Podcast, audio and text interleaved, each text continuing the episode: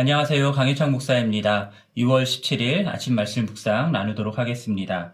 오늘 본문은 누가복음 15장 1절부터 10절까지입니다. 제가 봉독하겠습니다. 모든 세리와 죄인들이 말씀을 들으러 가까이 나오니 바리새인과 서기관들이 수군거려 이르되 이 사람이 죄인을 영접하고 음식을 같이 먹는다 하더라. 예수께서 그들에게 이 비유로 이르시되 너희 중에 어떤 사람이 양 백마리가 있는데 그 중에 하나를 잃으면 아흔아홉 마리를 들에 두고 그 잃은 것을 찾아내기까지 찾아다니지 아니하겠느냐. 또 찾아낸즉 즐거워 어깨에 메고 집에 와서 그 벗과 이웃을 불러 모으고 말하되 나와 함께 즐기자 나의 잃은 양을 찾아내었노라 하리라. 내가 너희에게 이르노니 이와 같이 죄인 한 사람이 회개하면 하늘에서는 회개할 것 없는 의인 아흔아홉으로 말미암아 기뻐하는 것보다 더하리라. 어떤 여자가 열 드라크마가 있는데 하나를 잃으면 어, 등불을 켜고 집을 쓸며 찾아내기까지 부지런히 찾지 아니하겠느냐. 또 찾아낸즉 벗과 이웃을 불러 모으고 말하되 나와 함께 즐기자. 잃은 드라크마를 찾아내었노라 하리라. 내가 너희에게 이르노니 이와 같이 죄인 한 사람이 회개하면 하나님의 사자들 앞에 기쁨이 되느니라. 아멘. 어, 예수님이 말씀하시며 가르치실 때 그 가르침을 들었던 사람들은 누구였을까요?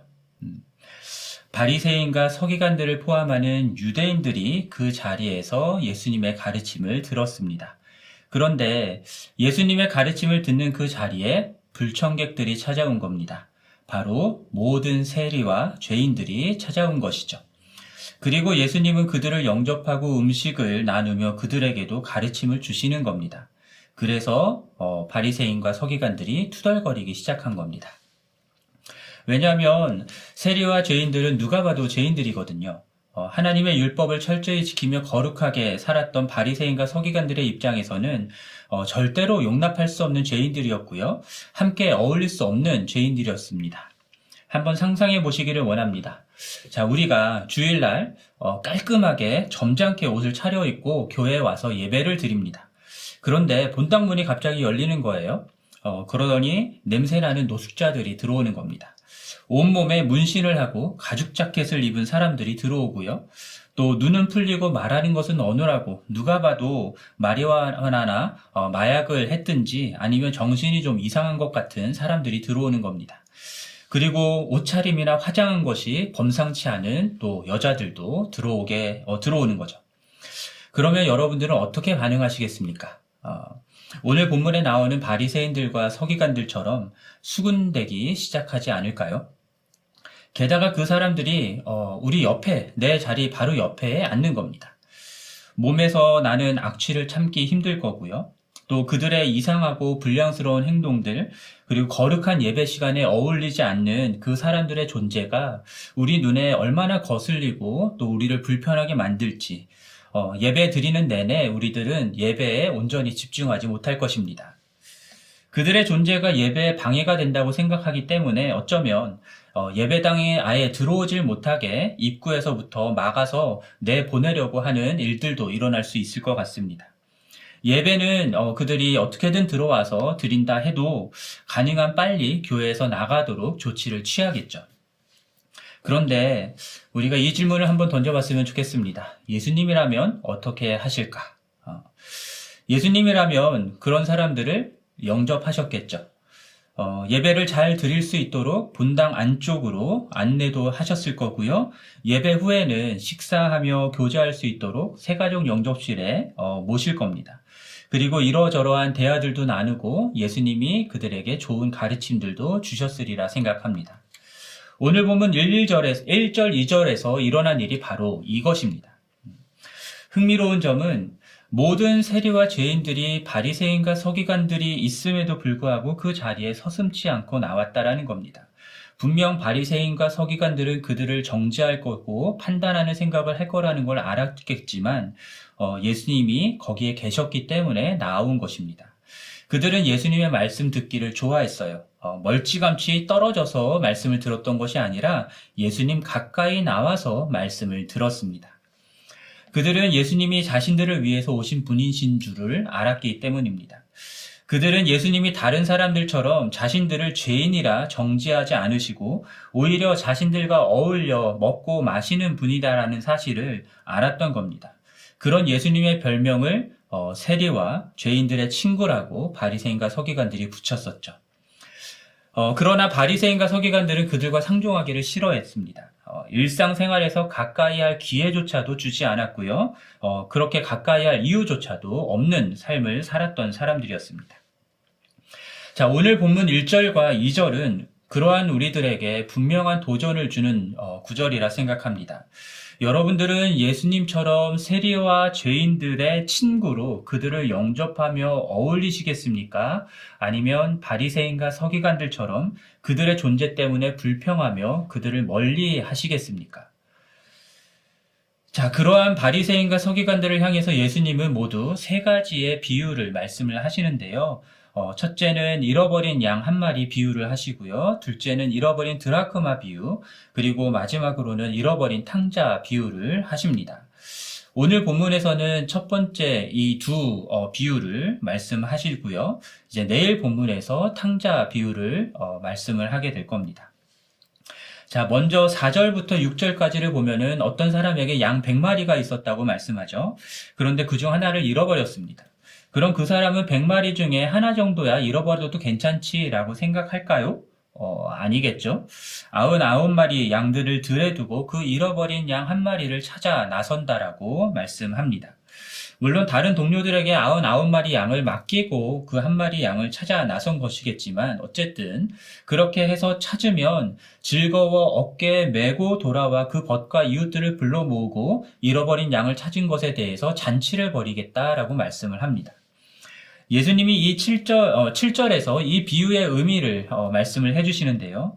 이와 같이 죄인 한 사람이 회개하면 하늘에서는 회개할 것 없는 의인 아흔 아홉으로 말미암아 기뻐하는 것보다 더 기뻐하겠다라고 말씀을 하십니다.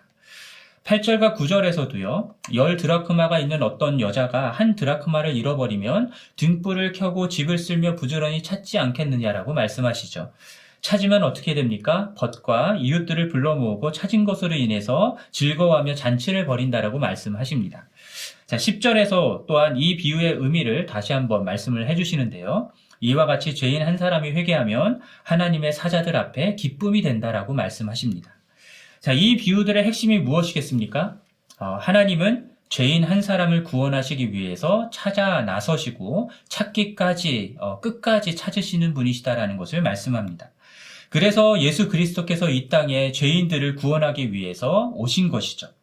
예수님은 의인이 아니라 죄인을 찾아 구원하기 위해서 이 땅에 오신 분이다라고 분명하게 말씀하십니다. 그리고 죄인 한 사람이 회개하는 것이 하나님과 예수 그리스도를 얼마나 기쁘게 만드는 것인지를 오늘 비유에서 말씀을 해주시는 거죠. 벗과 이웃들을 불러 잔치를 열 만큼 기뻐하신다라고 말씀합니다. 그리고 그러한 하나님과 예수님의 편, 선의 편, 아, 예수님의 편에 선 사람들은 어, 당연히 어, 하나님과 예수님과 함께 즐거워할 것이다라는 것을 가르쳐 주십니다. 어, 이것을 반대로 이야기하면 하나님과 예수님 편에 서지 않은 사람들은 죄인 한 사람이 돌아오는 것으로 인해서 기뻐하지 않는다라는 것을 말씀해 주시는 거죠. 지금 바리새인과 서기관들이 어, 이 죄인들이 예수님의 말씀을 들으러 가까이 온 것, 그 예수님의 말씀을 듣고 구원을 얻게 된 것에 대해서 못마땅해하고 기뻐하지 않는 모습을 어, 역설적으로 어, 말씀하시는 겁니다. 그들은 정죄를 받고 심판을 받아야 할 사람들인데 은혜를 입고 구원을 받게 되는 것이 바리새인과 서기관들은 합당하지 않다라고 여겼던 것입니다. 그렇기 때문에 예수님 때문에 그들이 구원을 얻게 되는 것 때문에 예수님과 함께 기뻐하지 못했던 것이고요. 어, 이로써 그들은 예수님과 함께 한 사람들이 아니다라는 사실을 고스란히 보여주고 있는 것입니다. 사랑하는 성도 여러분, 음, 예수님은 세리와 죄인들의 친구이셨습니다. 어, 그리고 그들을 구원하기 위해서 이 땅에 오신 분이시죠. 그리고 그들 한 사람이 회개하고 구원을 얻게 되는 것을 너무나 기뻐하셨던 분이십니다. 음. 그렇다면 그러한 예수를 믿고 따르는 우리들도 어, 우리 교회도 이 세상에서 세리와 죄인들처럼 정죄받고 마땅히 소외당해야 되는 사람들의 친구가 되는 것이 어, 마땅하지 않겠습니까? 그들이 복음을 듣고 구원을 받을 수 있도록 그들에게 우리들이 찾아가는 것이 마땅하지 않겠습니까? 그들이 구원을 받는 것을 주님과 함께 기뻐해야 되는 것이 마땅하지 않겠습니까? 자, 그러한 사람들을 우리들의 일상에 어, 들어올 수 있도록 자리를 마련해 주는 것이 필요합니다. 그들을 환영하고 그들과 함께 어울리는 삶을 살아야 하는 것이죠. 그리고 그렇게 하기 위해서는요, 어, 나의 종교적인 거룩함을 버려야 할 것입니다. 세상과 나를 구분해버리는, 어, 이분법적으로 구분해버리는 종교적인 거룩함은 버려야 하고요. 세상에서조차 소외받는 사람들과 함께 어울리는 예수님의 거룩함을 우리가 가져야 할 것입니다.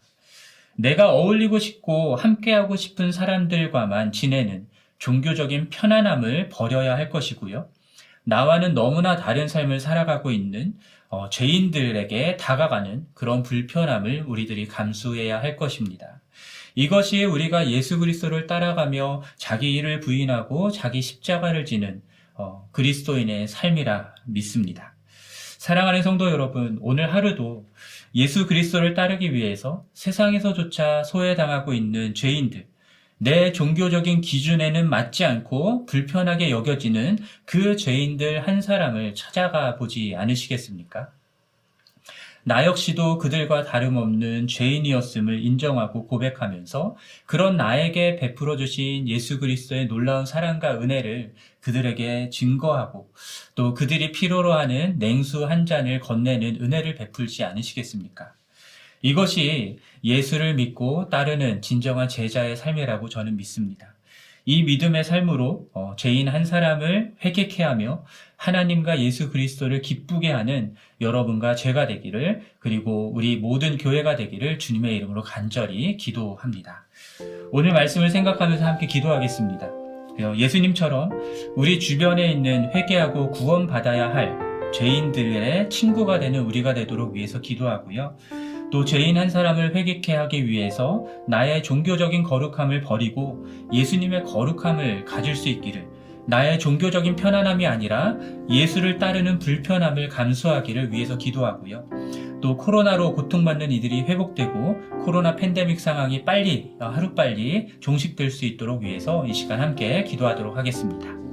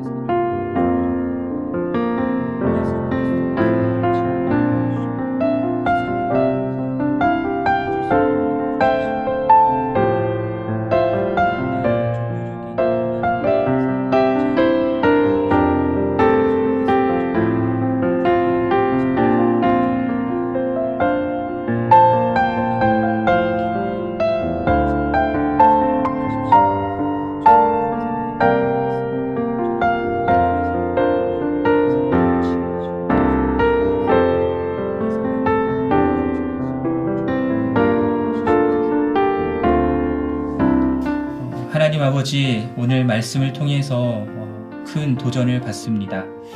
주님 예수님처럼 어, 회개하고 구원받아야 할 죄인들의 친구가 되는 우리가 될 수 있게 도와주시옵소서.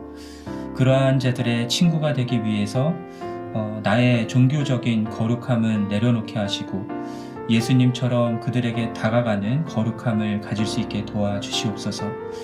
하나님, 음, 또한 그러한 사람들에게 다가가고 그들을 환영하기 위해서 나의 종교적인 편안함을 어, 내려놓을 수 있게 도와주시고 어, 주님처럼 어, 주님이 십자가 지신 것처럼 우리도 그 십자가를 지는 불편함을 감수하며 그들에게 나아갈 수 있도록 도와주시옵소서. 하나님 팬데믹 상황이 계속되고 있습니다. 어, 이 코로나 바이러스로 인해서 고통받고 있는 사람들을 주님 회복시켜 주시고 치유하여 주시옵소서. 주님 또한 이 세상 가운데 이 팬데믹 상황이 하루빨리 종식될 수 있도록 주님 은혜를 베풀어 주시옵소서 이 모든 말씀 우리 주 예수 그리스도의 이름으로 기도합니다. 아멘.